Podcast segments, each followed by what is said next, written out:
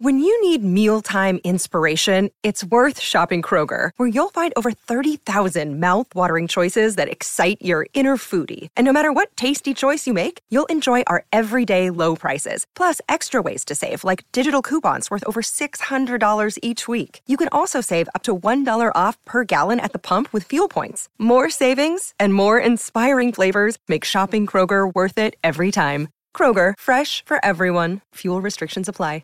Welcome to the Art of Charm podcast. I'm Johnny. And I'm AJ. And we're glad you joined us on our weekly show where we share over a decade of coaching experience to teach you some of the social skills you didn't get in school. That's right. We run live training programs here in Los Angeles and also have some online programs to help everyday people improve their social skills. So check out theartofcharm.com for more. And each month we cover a theme directly from our bootcamp program so you can get a bit of an insider's view. Last month, we talked about emotional bids and why we need to connect to the people around us. This month, we're unpacking the how of connection, the science behind human connection, a topic we love because connection is at the core of what we teach here in our programs. And let's face it, we all need to understand how to connect, whether we're looking to date or trying to move up in our careers. Last week, we started you off with a toolbox episode where we covered the basics of how we connect with others. We took communication and broke it into three different levels of connection, light, medium, and heavy. And we learned a lot about the power of vulnerability and how important it is to connect with someone. This week, we're going to dig into connection more by focusing on two great articles that we've picked out. That's right, we're going to get a little sciencey. Our program is backed by science, and it really resonates well with the guys who attend our boot camps. Whether our students are CEOs, musicians, engineers, or even stay-at-home dads, they appreciate that our program has roots in science and continuously delivers results. We've helped over 3,000 students, and we can help you become a top performer when it comes to social skills, too. If you want to learn more, check out theartofcharm.com/bootcamp. That is theartofcharm.com/bootcamp. I'm excited to get into it. The two articles we're going to cover today are going to blow your mind. On the one hand, it's never been easier to connect with people because of our technology. Yet, genuine deep connection takes a lot of work, and we all find ourselves struggling to manage this divide between the digital relationships we easily keep and those face-to-face relationships that we have to work to maintain. The digital connection is designed to make us feel good and not the other person. Remember, guys, Facebook is a product. So let's do it. Let's dig into some steps to rebuild friendships that might have seen better days and also talk about why it's normal for your friendships to fluctuate through adulthood. And a little bit later, we're going to cover why people flake, how to overcome that flakiness, and even give you some practical solutions to stay in touch. Let's do it. Yeah, I remember you. You were the bad boy. You threw your life away like it was just a toy. So today's episode is a follow-up to our Science of Connection theme this month. Last week, we focused on our toolbox episode, how to connect and start to be vulnerable, giving you three layers of vulnerability to work with and understanding that connection doesn't happen through small talk or the exchange of data. And we also realized that the pursuit of perfection on social media actually works against us in that quest to be vulnerable.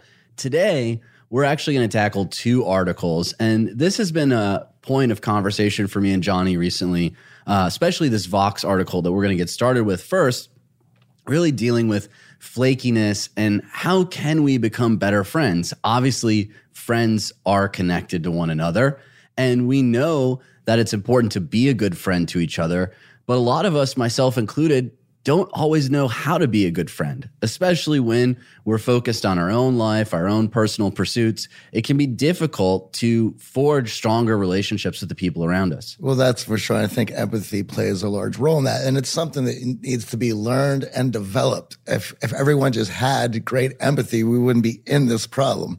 We have the Vox article, and we also found there was a BuzzFeed article. You had pointed out the BuzzFeed article, and then I just thinking about it, then I saw the Vox article. And if you look, both of these are posted within just over a month apart.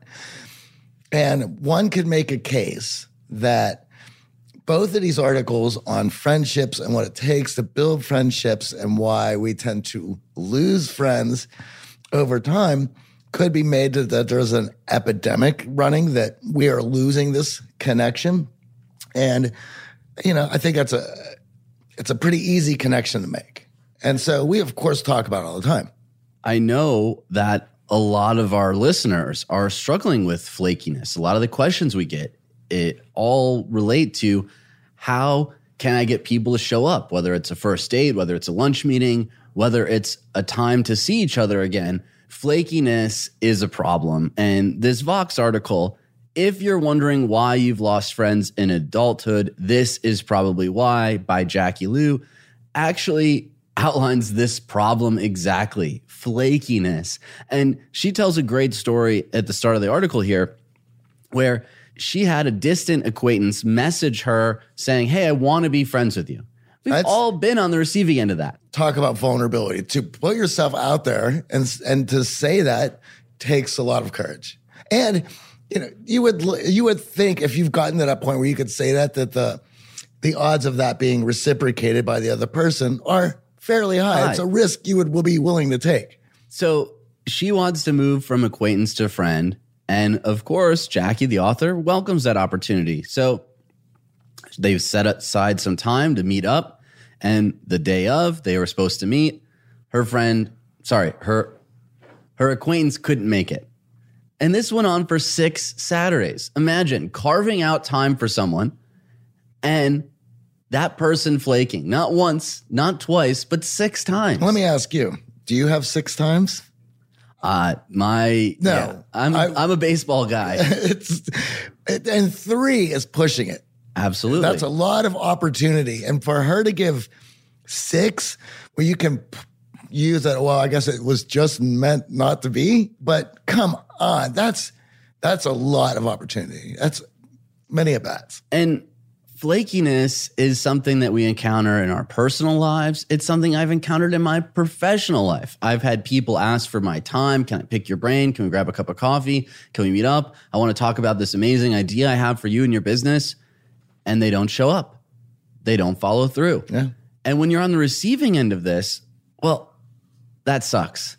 It's a terrible feeling. It led Jackie to write this great article. So she breaks down a few things, and this is our jumping off point to this episode because the BuzzFeed article is actually very prescriptive. Mm-hmm. And we're going to dig into this list, the definitive guide for showing up for friends. It's fascinating. Some of these points I learned how to be a better friend just by reading this article. But first off, going back to Jackie's article, her number one point is you can't be chill when it comes to making friends. No. You got to take people's time seriously. If this person is clearing their schedule to hang out with you, you got to show up. And I know, Johnny, we were laughing about this earlier.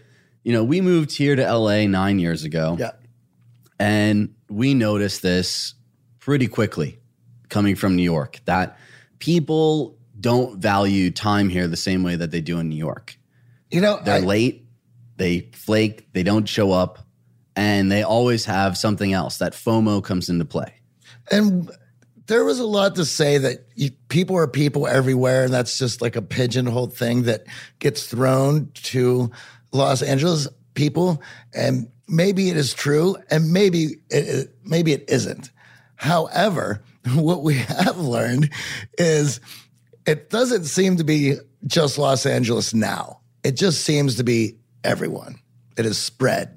And I've become infected by this plague too.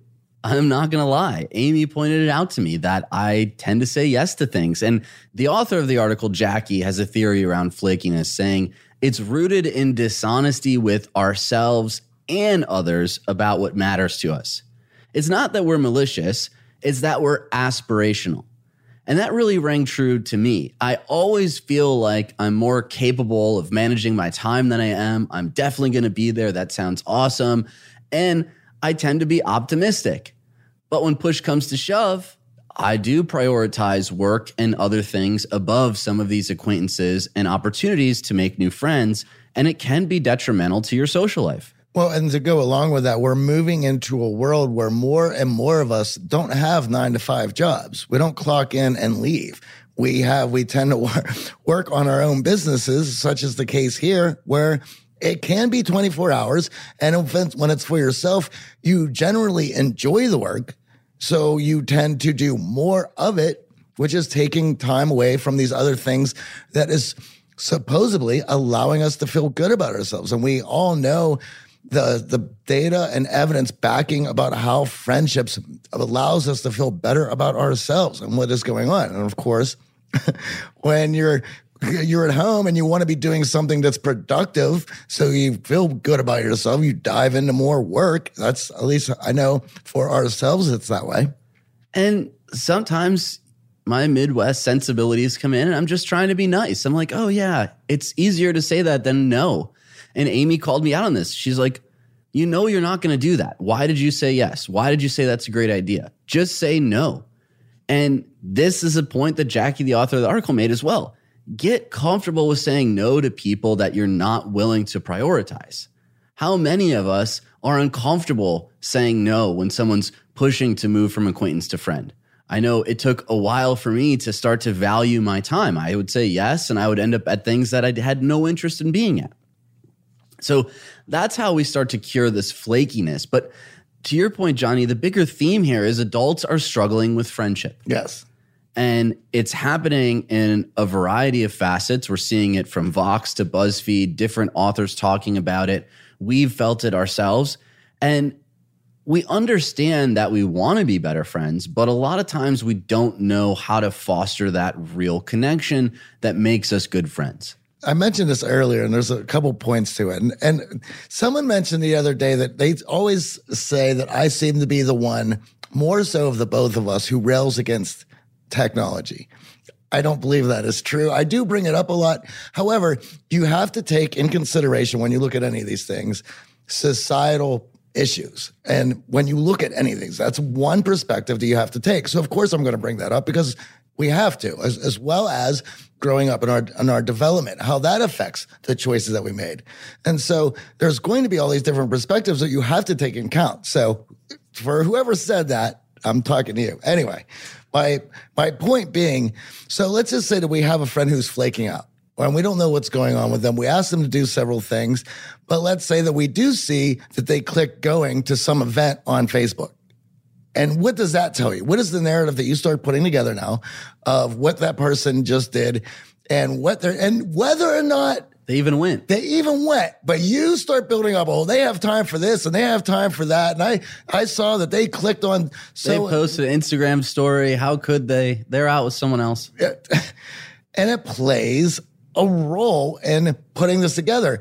We are emotional creatures and we put these narratives and stories together through emotion, which isn't obviously the best way of going about it, but that's about the best that our programming has. Right. Our emotions can overwhelm the logic of this.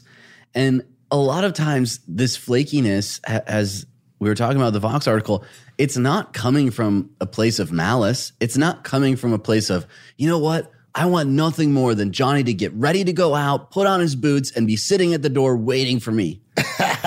That's not happening here. Life gets in the way. We understand that. And technology is one force. Work is another force. Yes. I know a lot of my friends, or maybe they're now acquaintances listening to the show, have been like, AJ, where have you been? You haven't been showing up for me because business has taken precedence in my life. So certainly understand the need to cut each other slack, but we want to foster connection. And if we don't have the tools to do so, it could be a losing battle. And most of us listening have prioritized certain things over friendship. And today's episode, we want to help you start to show up for the people in your life so that you can move from acquaintance to friend, so you can foster that connection, because this stuff matters. And science has shown that when you have quality relationships, it has a massive benefit on your mental health and well-being. And it's important for us to connect with each other, to feel alive. And it's going to have to be something that you're going to have to schedule into your week, just like going to the gym, because it's something now that it's getting pushed aside. 20 years ago, 30 years ago, you had to go meet with people, and the only way that you can connect with them. So yeah, you were forced. There was one door.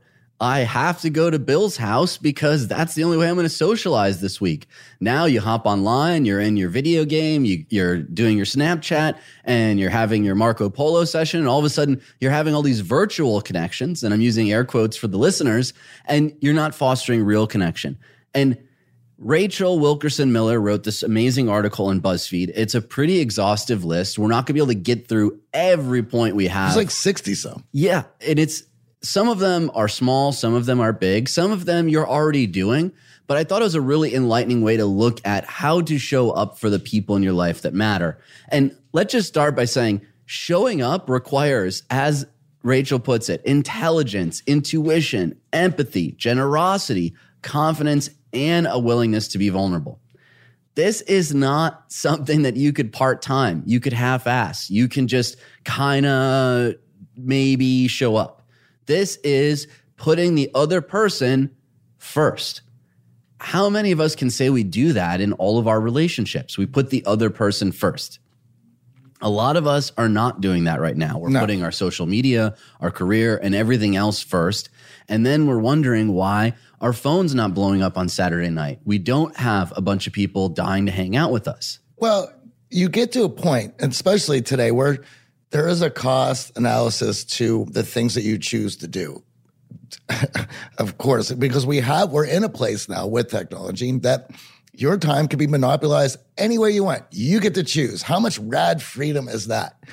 And we're going to have to battle this until, I guess, this thing sort of figures itself out, because this is all brand new. You know, Jared Lanier says that there is a cost to free information. This is one of the costs. Our relationships. I mean, like, Netflix has endless choices, as well as YouTube and everything else. So it's difficult. And even in person, when you think about FOMO, all the events going on around time, it's easier to be like, well, I was going to get drinks with Jack, but I don't know, this show over here in LA is going to be a lot cooler than that, so I don't have time for Jack. FOMO is a real thing. We've all felt it. Yeah. And, you know, just a simple choice of we are doing this half marathon. If you guys are tired of hearing about it, what are we doing? This is news to me. We're running this half marathon, and there was a choice to make to do it. And then there was, of course, the choice of the training to do, which we were giving it our best. We want to do really well. Well, the cost of that choice has been the relationships that I let deteriorate because I haven't been out on Friday or Saturday night. Why? Because I don't want to be a wreck or getting my ass kicked at the gym the next day. Like, that's terrible to even have to think about. And of course, I've been getting some texts, and then the texts I don't get, the stories that I've been hearing are even more ridiculous than I could have ever made up myself about what's going on. Of why Johnny's not out. Yeah. And I've even said to some of my friends, listen, this thing is over at the end of October. There was a cost to this of my relationships because it was a lot of work to put in. And as you know, of all the training we've been doing. So it's like, it is difficult. So this is a timely episode for you. Now you're going to get a lesson in showing up in the month of November. Yeah, exactly. So everyone listening, Johnny will be showing up November 1st. I'll be at your event, whether you like it or not. We have to say that we all have priorities in life. And sometimes when we put the people that matter on the back burner, they're not going to wait around. Some of those relationships are going to fizzle. And as much as we've told our friends, hey, I got work killing me, I got workouts crushing me, they're still feeling a little let down by us, not showing up. So today's lesson in showing up is going to give you the tools to turn around some of these acquaintances, turn them into connections, and maybe even salvage some relationships that are slowly drifting away. And here's why. Because of showing up, it's all these small things that build up trust in a relationship. Without these small things, it just doesn't happen. And because they're small, they don't seem like they matter when we start to think about these, because we're looking at all the other bigger things that would take precedence. When we've said this before, with all the stuff going on, we're forgetting about nature and its natural effects and how it works. And so through this list, these things may seem innocuous, they're small, but they have big meaning in the long tail world of allowing this. And we're going to talk about vulnerability, just like we're going to talk about emotional bids. You have to talk about our two favorite people, right? So we have John Gottman and Brené Brown. And she was talking about Gottman's research had pointed out the marble jar effect. It's a cute little thing that she had put together. Yeah. And you have to think about your relationships with people by placing a marble jar in between you. And for the times that I show up or that I am vulnerable to you, that is me placing some marbles in a jar. Well, now you see that, and of course, you want to match that. So you start throwing in marbles into the marble jar. And before we know it, that marble jar is filled up, and there is a lot of trust that's being built. And Brené Brown had talked about it with her little girl, and she goes, "Do you have marble jar friends?" Right? It's a very cute term.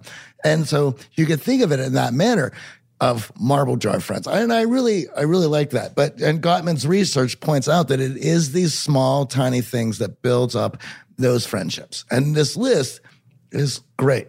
It's very easy to only focus on the big ones, showing up for the birthday, being the one with the balloons and the streamers and everything else. But there's 365 days in a year. When we neglect our friends all those other days and we only show up for the big moments, we're missing out on the opportunity for true connection.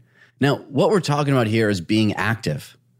This is not about being chill, right? Oh, they'll figure it out. Oh, it's no big deal. I got this other thing going on. No, if you want to maintain friends and keep connected, you have to put in some work. This is not an autopilot thing. A little bit later in the show, we're going to give you some tactics and some things that you can do to supercharge your abilities to stay connected. But it does involve work. It does involve looking outside of yourself to create and foster the connections that we're looking for. And the second thing is, a lot of this stuff is in person. Mm-hmm. A lot of this stuff can't be done with technology. And as we were talking about earlier, when we neglect nature, when we only rely on technology to solve our connection issues, well, it's going to be pretty empty and hollow on the other side. Now, when we talk about presence and showing up, what we're talking about, and this is exactly the point, BuzzFeed number 2 in this article, give your non-romantic relationships the same sort of attention, care, and mental energy that you give your romantic ones. Think about your friends at least as much as you think about your crush, your favorite sports team, or reality TV celebrities. Scratch that last one. I was going to say, I know it's hard for you to put me ahead of your favorite reality TV stars, Johnny, but I would appreciate to get that level of commitment from you. But I mean, we're laughing about this, but there are very many people in our lives that prioritize their sports teams ahead of us, that prioritize reality TV ahead of their friendship. And I would argue if you were one of those people who seem to always or to think of yourself as I'm terrible when it comes to romantic relationships, you're probably terrible in your other relationships as well. And let's be honest. This is something we can cure. These are little things we can do to start working in the right direction. This idea, and I know, Johnny, you've hit me on this a few times, turning off your phone when you're actually meeting up with a friend so that you're not sitting there on social, you're not scrolling through endless texts and dealing with all the digital when you're actually in-person analog. I know for myself, those notifications that vibrate, man, that can really draw my attention. Setting your phone to airplane mode. Oh, I'm meeting a friend. I'm going to throw my phone on airplane mode for a couple hours. Imagine the difference in your amount of attention and energy and presence you're going to put in those hours with that person versus surfing through your phone when they get up to go to the bathroom. Oh, I just got to check my Facebook. Oh, sorry, you came back. Yeah, let me just answer this text. And we've been on the receiving end of that. It feels awful. Well, think about, you know, you and I have talked a lot about the environment that we had grown up in and this very blue-collar mentality that was all around us. And if you guys want to hear more of that, there's interviews with AJ and I interview each other a few back. But could you even imagine what your dad would be saying if that phone went off or anything at the dinner table, like when you were growing up? That first of all, that phone wouldn't be anywhere near that table.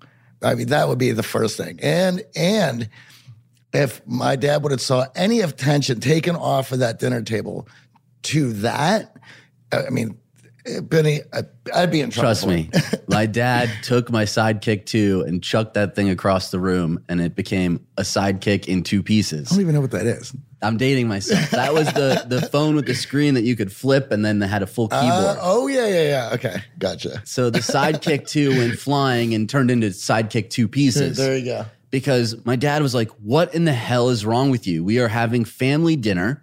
This is your priority. Mm-hmm. How many of us could say that when we're with our friends now? Yeah. Very few of us, myself included.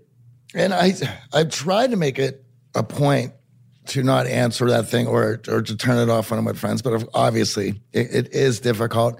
I know that I personally can do a better job. I see now people are talking about social media breaks all the time now as it's something they're looking to incorporate in their lives. Haven't got that far, but if I keep going down this road, it's going to go that way. Well, even in our class, what do? We have a box for the phone. Go. It's out.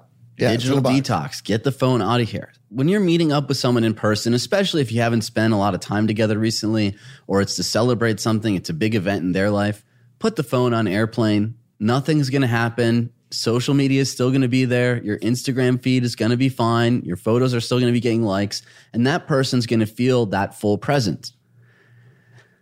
This one sounds like such an obvious one, but there was an article in Vox written about this problem.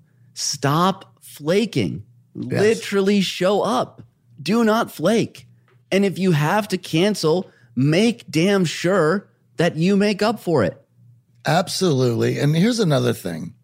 As somebody who puts on a lot of events, now because I'm also in the music industry and like to play, and I get off on all that stuff, booking the show, sending out invites, like the whole bit. Like it's really important. It's part of the ritual. So I like all those little things. You know, I know a lot of people don't like to promote their whatever. Like I get off on the whole little thing. So you don't think I know everyone who hits RSVP on that invite on Facebook, and I don't have a working cross-reference list of who actually hit RSVP and who showed up. That's ongoing. I can't help but not notice it. Why? Because first of all, I love music and I love the art of it and I love to see what other people are doing. So when I take time out to go to my friends' events, right? Like I expect it to be reciprocated because that's one of the reasons I'm going. I want to show support. It's like, so I know where that is. And if you think that I'm crazy for that, then you have to rethink about how other people view it and how difficult. We talk about this, about the social sales funnel and having an event put together. How difficult or terrifying is it for people to throw an event if they've never done it before? The first question I get is, what happens when no one shows up? Because we're all expecting flakiness. We're all expecting people to say, yeah, totally, I'm in, and then not show up. Well, how many times did they say that they were going somewhere and they didn't show up? So of course they're expecting that result. Yeah. And exactly that. What signals you put out are the signals you get back. When you're surfing on your phone in front of your friend, well, they're going to feel it's okay to surf on their phone when you're delivering your big or bad news. So understand that, and you say this a lot, Johnny, lead from the seat that you're in. Yeah. If you're going to show up and be committed, then the people in your life are going to follow suit. If you're going to be lackadaisical about your effort and showing up and you're going to be super flaky, well, guess what? You're not going to have very many people at that social sales funnel event. And to go on about this, like there is that working list in my head, but I don't put so much attention to it where I get angry at people. I know that people are busy, but I know who's been sent out a few invites, not 6. I know 3, right? We were talking about that number. But also, rather than being upset at the people who do not come, because there's nothing that you can do about that. And that's a waste of your time. It's about celebrating the people who do show up so that you are going to their events. You are reciprocating. Oh, my God. It's so painful to be on the receiving end of this. We had a challenge participant recently. If you're not familiar, we have a 10-day social skills challenge. You can check it out at theartofcharm.com/challenge. And one of the challenges involved sharing your values with a friend. And that friend was on their phone.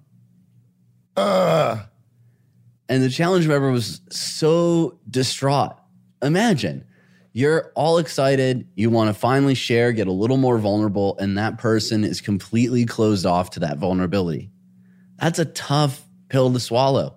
And also let's look at the vulnerability of that. We're I tend to feel that we're living in a world where these our values and what is important to us continues to get more and more watered down. There doesn't seem to be the importance of it.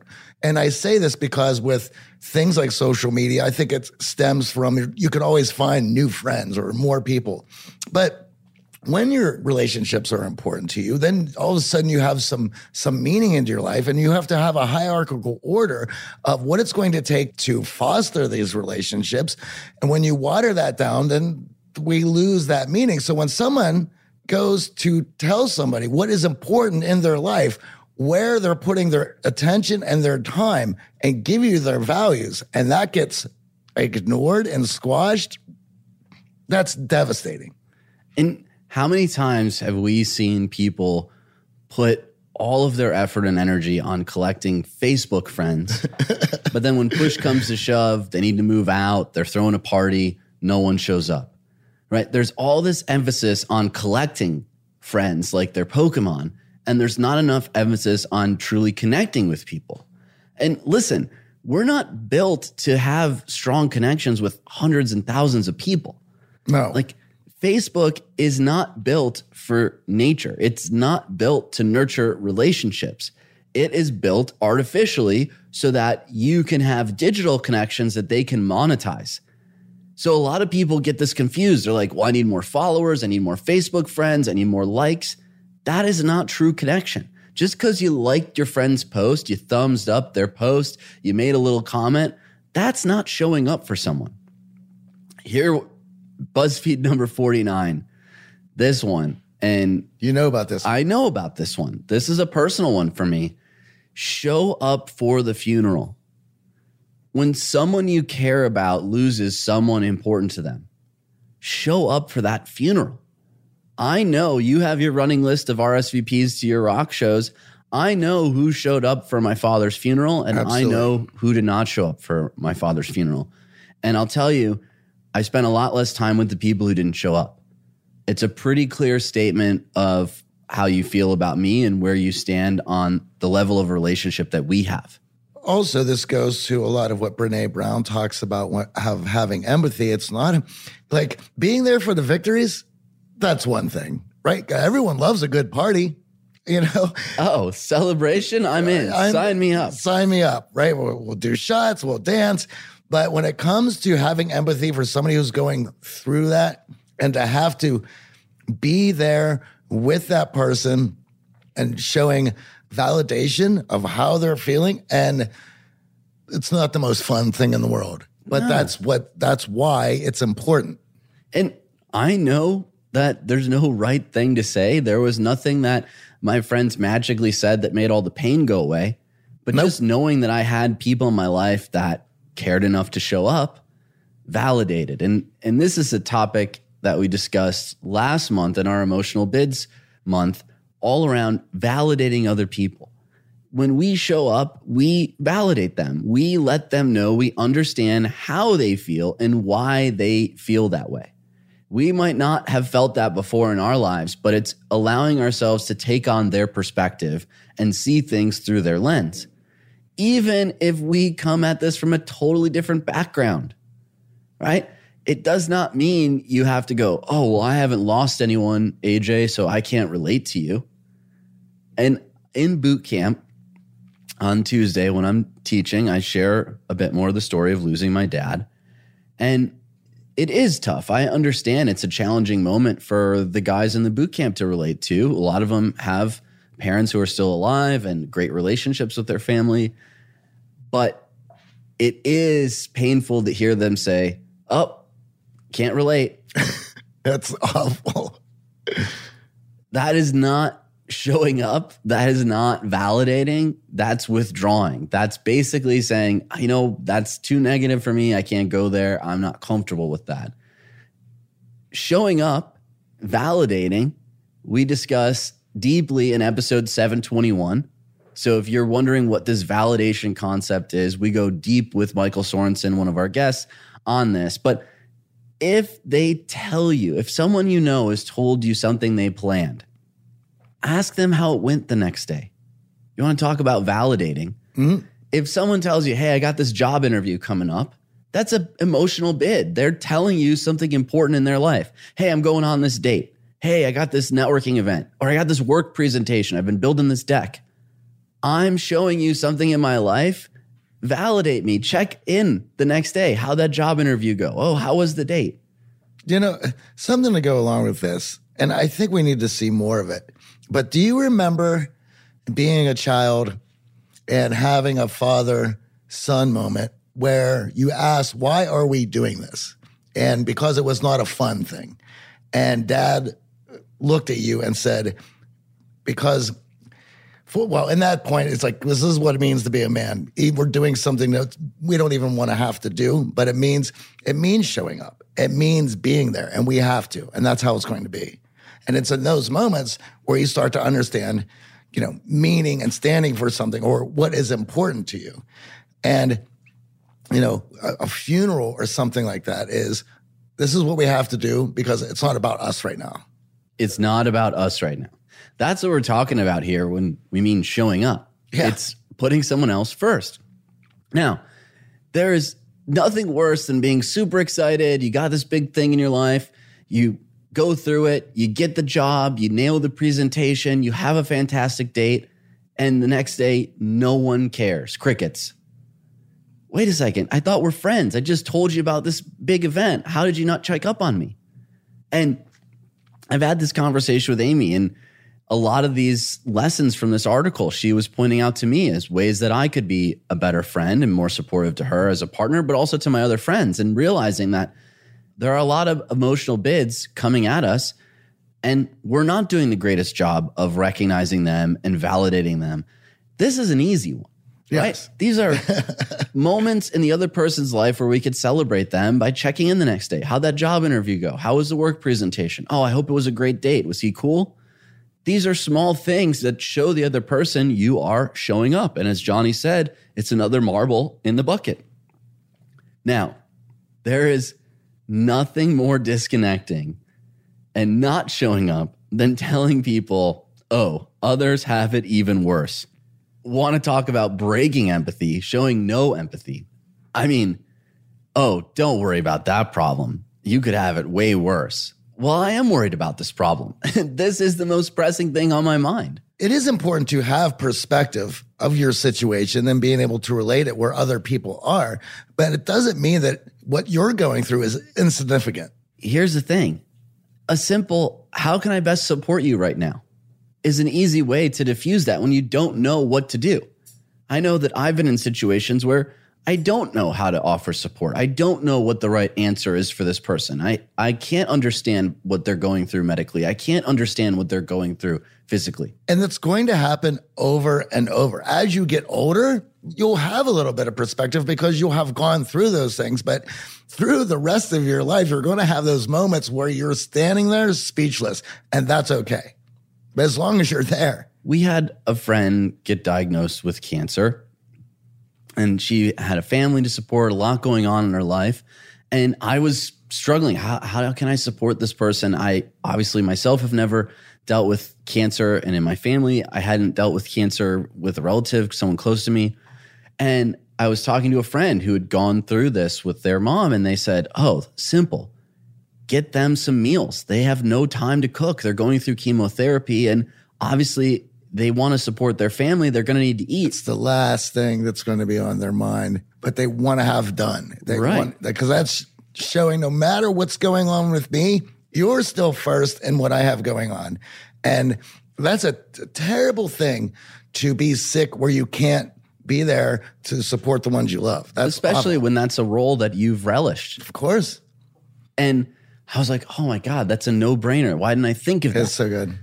A lot of us don't realize that just asking someone, how can I best support you right now, will give them the space to either offer up a solution or tell you, you know what, I don't need the support, AJ, but I really thank you for taking the time and energy to actually care enough to support me. This one, I think a lot of us struggle with because we compare ourselves to one another. We're competitive. And okay, Johnny ran a mile at this time. Oh, this guy's got a faster car. Oh, this guy just bought a beautiful house in the hills. And we're always comparing ourselves to one another. So it can be difficult, but celebrating their wins as if they were yours.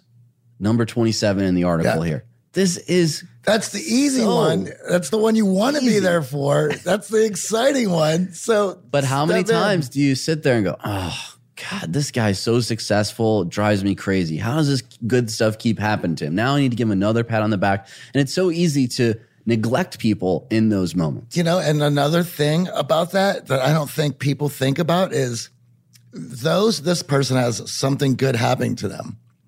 It can be difficult to want to share that because you don't want to have a backlash of your good fortune. Yeah. That will appear that you are moving away from the people that you started this journey with, your friends group. And that can be difficult. That's a scary thing. Now, apologize when needed. There are going to be moments when we screw up, when we are not there for one another, when we don't show up to the funeral, when we don't celebrate the win, when we are on our phone. Apologize when needed and own it. I can't tell you how many times you get that timid, weak, sorry, where you kind of force them to just say they're sorry to get it over with. That's not what we're talking about. Showing up means owning your mistakes too. Friends own when they've screwed up and they are willing to step into it and say, I'm sorry, I made a mistake. I said the wrong thing. I'm a jerk.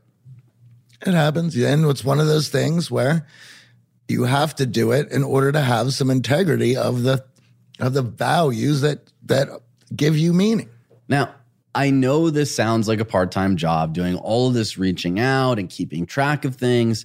So what we're going to share next are a few simple tips to keep this easy and manageable without sacrificing any quality.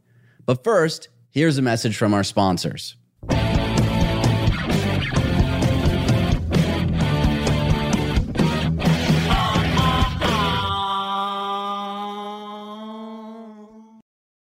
Over the last 17 years, we have launched our fair share of online courses, coaching programs, and finding the right platform has always been a challenge. They say if you do what you love, you never work a day in your life. But if you're an entrepreneur, you know the hard work that comes with it. That's why you need Kajabi. Kajabi makes it easy to run your entire online business from one platform so you can focus on what you love, creating. Kajabi is the ultimate all-in-one platform that helps creators and entrepreneurs build successful online businesses by unlocking predictable recurring revenue. No matter your niche, Kajabi makes it easy to turn your skills, passions, and experiences into enriching online courses, exclusive membership sites, subscription podcasts, thriving communities, personalized coaching, and more. The best part? Kajabi doesn't cut into your revenue because everything is owned and controlled by you. So keep 100% of what you earn. And with Kajabi, you also get robust analytics, easy payment options, email marketing tools, and customizable website templates, all built in. You don't even need a huge audience to make sustainable income. There are thousands of creators on Kajabi making 6 and 7 figures with less than 50,000 followers. Right now, Kajabi is offering a free 30-day trial to start your business if you go to kajabi.com/charm. That's KAJABI.com/charm. Go to Kajabi.com/charm and join the creators and entrepreneurs who have made over $7 billion.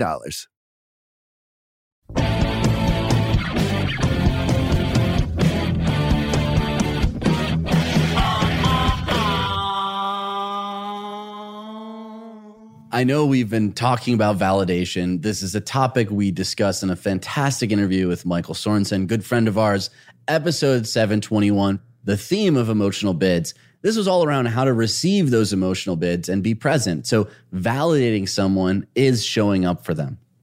Obviously, showing up is a part of it, and it can feel like a lot of work. It can feel challenging to have all of this stuff running. So we want to find some simple ways to make it easy for you to routinely and habitually connect with those around you. This is a question that we get all the time. How do you guys manage all of your time? And it's going to be, you have to put some effort into it. I mean, this is the kind of thing that just doesn't happen. As I said, with everything that we have going on, how much you can constantly be diving into your work if you are somebody who's not clocking in 9 to 5 and have a life outside of that, you have to make an attempt. You have to go through. You have to put some tactics together and some time. And there's really 3 buckets here that we're talking about. There's a bucket of time for reaching out, developing new potential friends and fostering new connections. Then there's a bucket of time for your existing friends, showing up and staying connected. And then there's that bucket of time for you personally to grow and improve. And as Johnny was saying earlier today, we've let our personal bucket overflow. Yes. And over the last few months, we haven't spent as much time on the potential for new friends and even the connection with current friends. I know some of my friends listening to this right now are like, good thing you listened to this episode, AJ. Good thing you researched this episode because you need to learn how to show up. Sometimes we prioritize our personal lives too much and that bucket's overflowing. So how can we create a routine to always nurture new relationships and existing relationships so we can be more connected? There are simple, easy things. Obviously, technology can play a role in this. It's not always ideal, but it can facilitate a lot of this stuff. And I know for me, a big one is keeping a calendar. Yes. Keeping track of your friends' life events, things important to them in that calendar. That doesn't take too much effort and energy. Well, it goes back to using technology as what its purpose, as a tool to help manage your life, not to consume you. And I'll be honest, you know, people ask, oh, wow, it seems like you know everyone. How do you keep up with all this? Yeah, I have a calendar that plugs into Facebook birthdays and it shows me all of my friends' birthdays. And I'm not reaching out to them through Facebook on their birthday where everyone else is. I'm reaching out to them personally on these events. I'm reaching out to them in person to celebrate these moments. I'm not relying on the lowest common denominator of Facebook to be my notification center. Yes. You can also block out a set time every week to foster this connection so it becomes part of your routine. I know I talked about this in a previous episode. Amy and I have blocked out Friday evenings as date night. And my friends will hit me up on Friday. What are you doing? What are you doing? It's date night with me and Amy. It's something that I look forward to. It makes sure that I'm staying connected to the people that matter to me, Amy being a big part of that. Sure, there are moments when we'll push a Friday or reorganize, but that's a routine now. And I know that that fulfills an important part of our relationship. What happens if you push that 2 weeks in a row? I'm not allowed. And see, it's on that order. It's high up there because you know the results. If you mess around with that, there's now somebody else involved. The other thing that I do, and I remember when I first got, I first got a Trello. And I was so excited, a little Palm Pilot cell phone. Gotcha. I was so excited for the notes section. Because in my contacts, I could add little notes. Oh, their address, how to get in their apartment building, what's their favorite food, oh, what's their favorite drink. I would always try to supplement the people that I was trying to build a relationship with or the people I was already in a relationship with these little notes. And I can't remember who it was. It was someone I was seeing at the time. Grabbed my phone, of course, trying to snoop around and saw all these notes. I was like, oh, that's how you remember all these little things. Yeah, I know that my memory is not the strongest, so I'll use technology to supplement it. But the notes, easy way to keep track of these things, easy way to build a habit when you're meeting someone new, jot down a few notes about them, and now you can use this to foster that connection. The other one is understanding what's their preferred method of communication. Yes. Johnny, how many times have you sent me the, what are you calling me? Text me, bro. Me. Absolutely. Right? I know that calling you is basically the house is on fire. That's when I'm going to call you. Otherwise, it's text. Well, granted, that doesn't always work the best. And we've all seen our relationships get into a mess because we haven't talked to each other in person rather than some flippant text. But there's pluses and minuses to everything. And that's just but how everyone has a preferred method of communication. Yes. I have other friends who only want to meet in person. Yes. They don't want to be on the phone and they don't want to text. They use text just for logistics. This is where we're grabbing dinner. Yes. I have friends who just want to talk on the phone. You know, it's funny. I just, when you have that preferred method, and now we have that choice of preferred method, more choice, right? More anxiety. So, and I laugh about it because I remember a time where I wished as I don't have any friends. No one's called me today. Now the idea of someone calling me is like, why are you calling me? just text me. And now it's just like with all the choices, it's just weird. It's just another thing to get to know somebody so you can then again foster a relationship with them. Now, this is a hack. I can't remember who taught me this. Basically, set a day in your calendar recurring to scroll through your phone, looking at contacts that you haven't talked to in a while, and send them a little comment, a little text, a little form of communication. Like, just thought of you, wanted to say hi, hope things are good. Hey, I just found this funny cat video. It reminded me of you. Shoot him a GIF, shoot him a meme, shoot him something.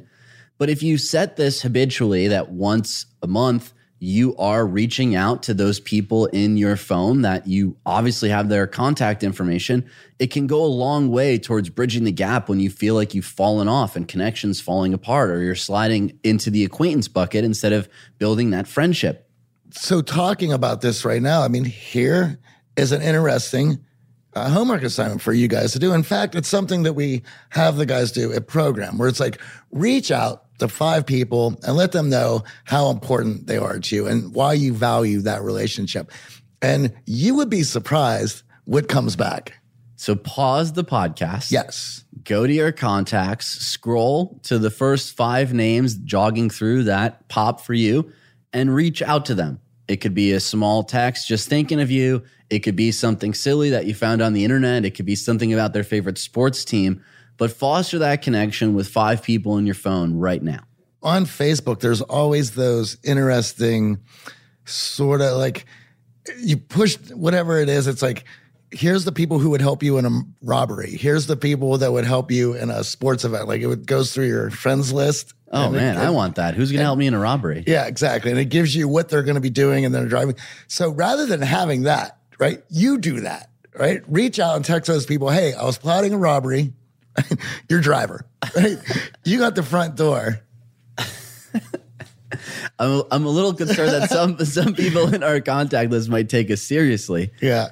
You might be worried that, oh, now I'm going to have to reply to all these messages in my phone. I'm going to get distracted from work. No. Or even worse, that I'm going to be the one who's on my phone constantly keeping up with all of these acquaintances while I'm actually trying to connect with people. Again, we know that everyone is busy as well. We're busy. I know we're afraid now. Oh my God, how am I going to keep all these balls in the air and all these connections? And Keith Ferrazzi, have had an opportunity to hang out with him a couple times. He wrote a phenomenal book, Never Eat Alone. And he has a great trick that he uses to basically keep those connections brewing when you are short on time. And it's simply reaching out to people when you know they're busy and you know there's not going to be a 30-minute conversation. You know it's going to be a quick text back. Just thinking of you. I know you're at work. I know you're slammed. Just wanted to let you know you popped in my mind, and give them an opportunity to reach back out to you when it's a better time for them. So you're not having to constantly rearrange your schedule. I know some people listening to this right now are like, hey, Jay, I'm going to be on the phone for hours every day. How am I going to do this after work? These are simple ways to utilize the technology available to us to foster connection, to show up for the people in our lives. And there is a note section in your address book for a reason. Taking notes and writing down important things about the people in your life and keeping track of them is easy nowadays. This is low effort. You don't need to carry around a Moleskine with all of the notes about every single person you're talking to. You don't need to have countless pages digitally following along. Keeping track of the people that matter to you and the things that matter to them go a long way towards showing up and putting their events on your calendar. As I said, I have birthdays coming in. I have big events like exams, presentations, vacations. When you keep track of the people's lives that you care about, it goes a long way towards showing them that you care about them. And technology is great for this sort of stuff.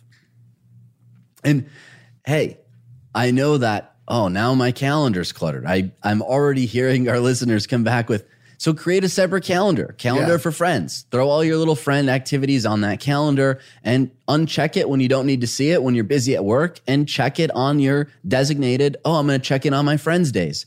You start to build these habits, and all of a sudden you're following along more closely. You're paying closer attention to the people that matter. You are showing up for them. I know a number of listeners are going, AJ, that's great, but I have some difficult people in my life. How do I show up for the difficult people in my life? And a lot of times, who are these difficult people, Johnny? Well, it's family. Yeah, usually family, because they're you can't pick them and you're stuck with them and you have to figure out some way of, I guess, dealing with them. Dealing with them is a good way to put it. Dealing with them, but you want to show support. You want to be there. Also, by being there means that you have to deal with whatever insanity they might be going through. And you know it's going to be an emotional time suck. Maybe you even know that there are people in your family that are value vampires, as we like to call them. And that happens. They're not all on this road of self-development that we've all decided to join in. Or they're not willing to hear that they have whatever blind spot that's holding them back. But yet, as family, you got to go to Thanksgiving dinner. And you know you're going to be dealing with it. And then you got to go to so-and-so's birthday party, and you know your cousin Jimmy's going to be there. And boy, is he a piece of work. And I know in my family that there are good times to talk to certain family members, yeah, and there are bad times to talk to certain family members. And usually it involves sports.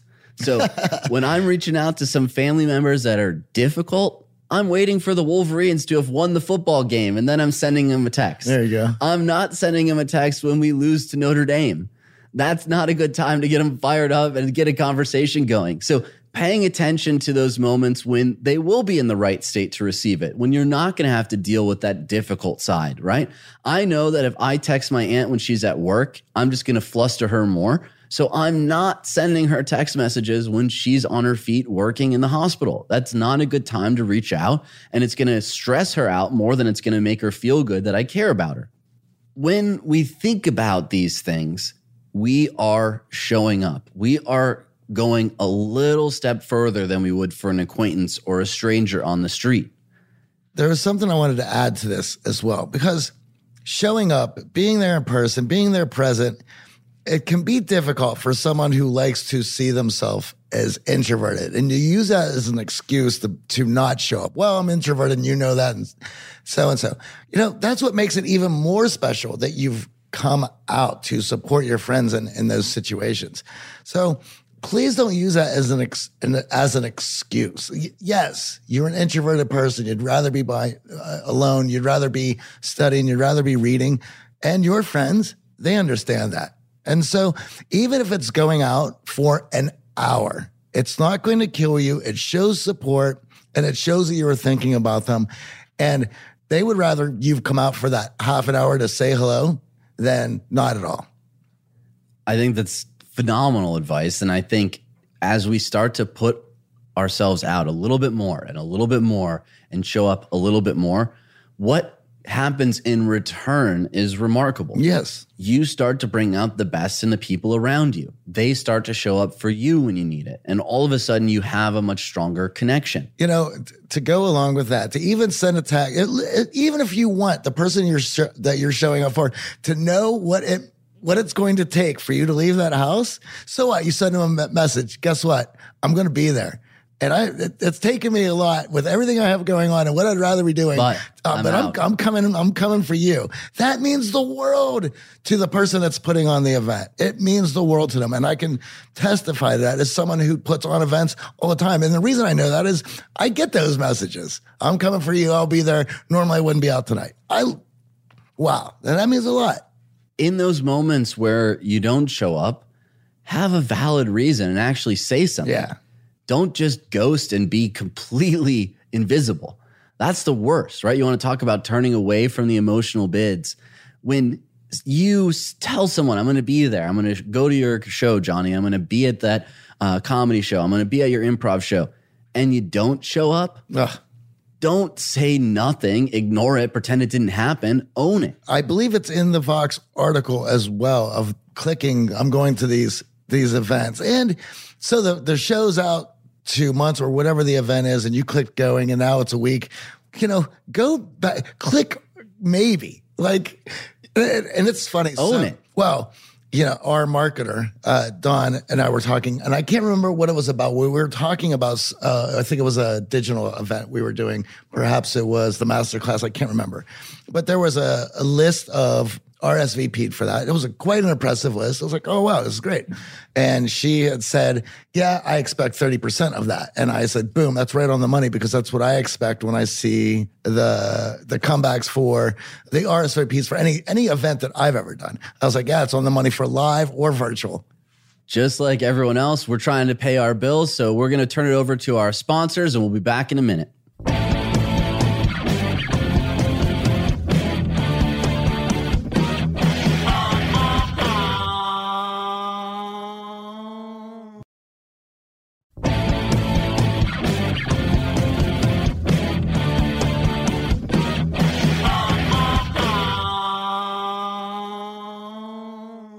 In today's day and age, it feels like there's infinite possibilities for new friendships, new experiences, new everything. And everyone seems to be about the latest and greatest. Oh, I got the iPhone XS Plus Plus. I got this. I got to go to this new event. Oh, this new person's launching this. There's this new opening. With all of these infinite possibilities, it can be difficult to keep track of the people that matter to us. But with a little bit of effort and energy, and understanding the importance of it, we can start to piecemeal and make our way through all of this clutter so that we're showing up for the right people at the right time. I understand we're connected more than ever.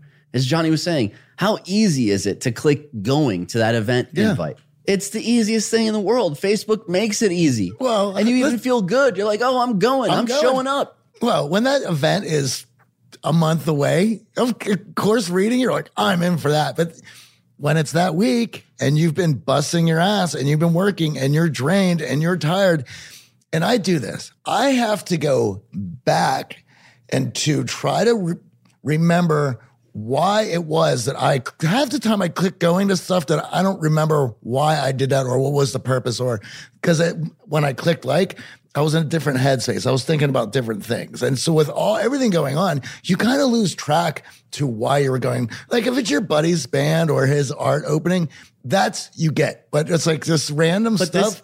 This is a cognitive distortion, Johnny. Daniel Kahneman broke it down for us. All right. In those moments, your brain doesn't ask, how much would I enjoy doing this? That's not the question being asked. Your brain is actually asking, how great would I feel if I said yes to that person? Exactly. It feels great to say yes. Mm-hmm. Totally. I'm going to your birthday party. I will see you at the club. This is going to be awesome.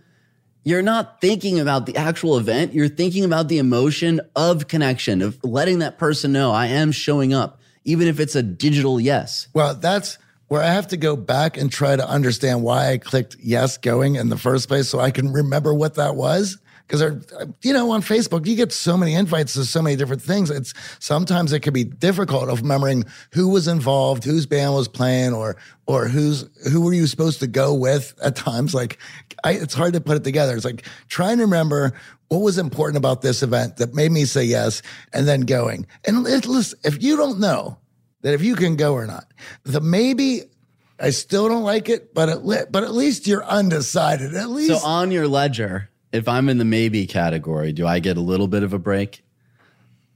Better off just saying no. It's a slight break. But and what happens if I just ignore the invite? I don't give you a yes, a no, or a maybe. You know, I think that would be better than hitting yes and not going. I don't know. It's like, that's a very difficult thing. I never thought it in those terms. I'll have to get back to you. I think we hold on to the yes, no show more than the maybe or the ignore. Yeah. I think the maybe is where everyone is right now. Yeah. Everyone's a kind of maybe, a totally maybe. Yeah, absolutely maybe. So I feel like maybe gets glossed over. But yes definitely stands out. When you're clicking yes, people are remembering that, well, especially when it's 3, 4, 5 yeses in a row. It goes like this, right? When you're planning an event, you're being vulnerable. You're putting yourself out there. You are wasting. You're putting in time and energy to make this thing happen. And when you start getting yeses in, it allows you to feel really good. My work is paying off. People care. They like my band, or they like my art, or they enjoy my comedy. And so this thing that you care about, that you've put so much time and effort into, then starts to get attention and other people liking it as well, you start to feel that all of your efforts are not for nothing and people care. And it's hard when you see all those yeses not to get built up. And this is going to be a great night. And when you do it a lot, it's easier to dismiss that because it's something that you're used to. As I mentioned with Don, we knew that we could expect roughly 30%, right? But for somebody who doesn't do it very often to put all this work in, it can be deflating hot. Like, especially when you're the perfectionist. Oh, right? Here we go. You're expecting 100% attendance. Yeah. And you don't get it. And you're the one who's showing up for everyone else. You don't get it. I understand that that's difficult. Here's why we are harping on this so much. When you are constantly clicking yes and doing the fake digital show up and not showing up, that reputation of flake, flakiness, don't trust this person, that precedes you. That sticks with you. And people, as Johnny remembers the yes RSVPs on his rock shows, people pay attention to the flakes. And if you're the one who's constantly saying yes and not showing up, you're going to struggle with connection. Not only do they pay attention, that gets stuck on your name. Oh, Jim? Oh, well, he's flaky. I wouldn't count on Jim.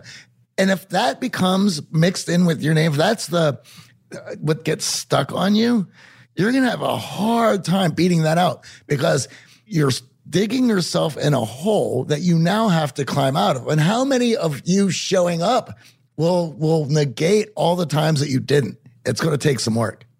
I love this analogy. Being the gardener of your own social garden. That's a great one.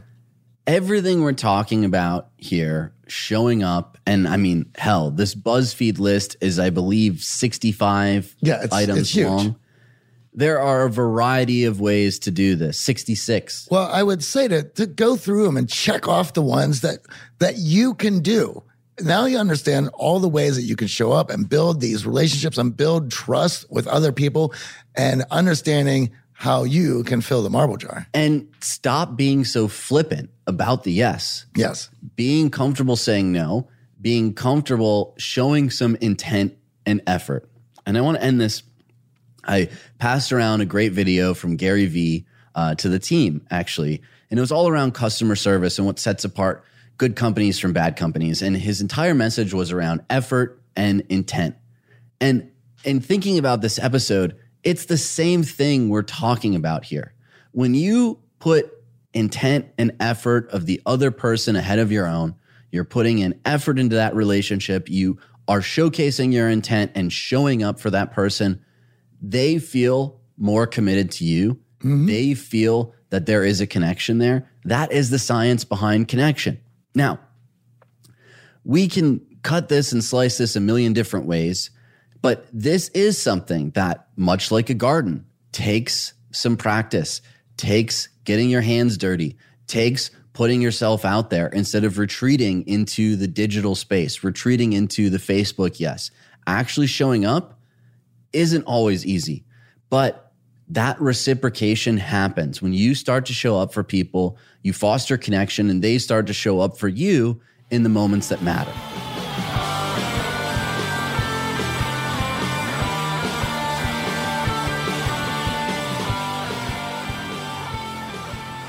All right, that does it for us. Thanks for spending your time with us, but we got to get going.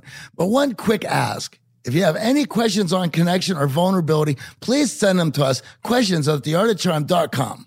As always, your questions get answered in our Q&A episodes, and the best questions always come from you. So please email us your questions at questions@theartofcharm.com. And if you want to start putting your social skills to the test, join us for our free 10-day challenge designed to help you get out of your comfort zone and to start being more social. Go to theartofcharm.com/challenge and get signed up for free.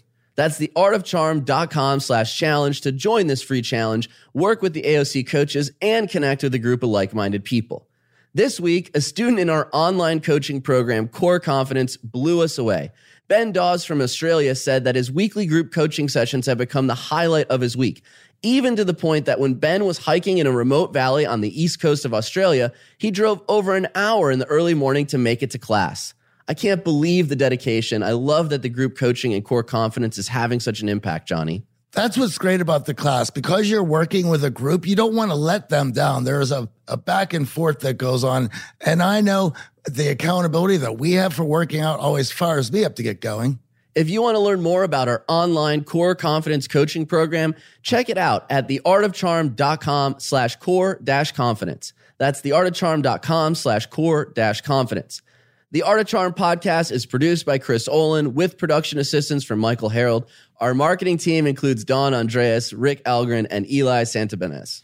This show is recorded at Cast Media Studios and engineered by Danny Luber and Bradley Denham. I'm AJ. And I'm Johnny. Thanks for listening. We'll be back next week to explore connection through empathy in a great interview with entrepreneur and author of Applied Empathy, Michael Ventura. Until then, have a great week and get out there and connect with somebody new.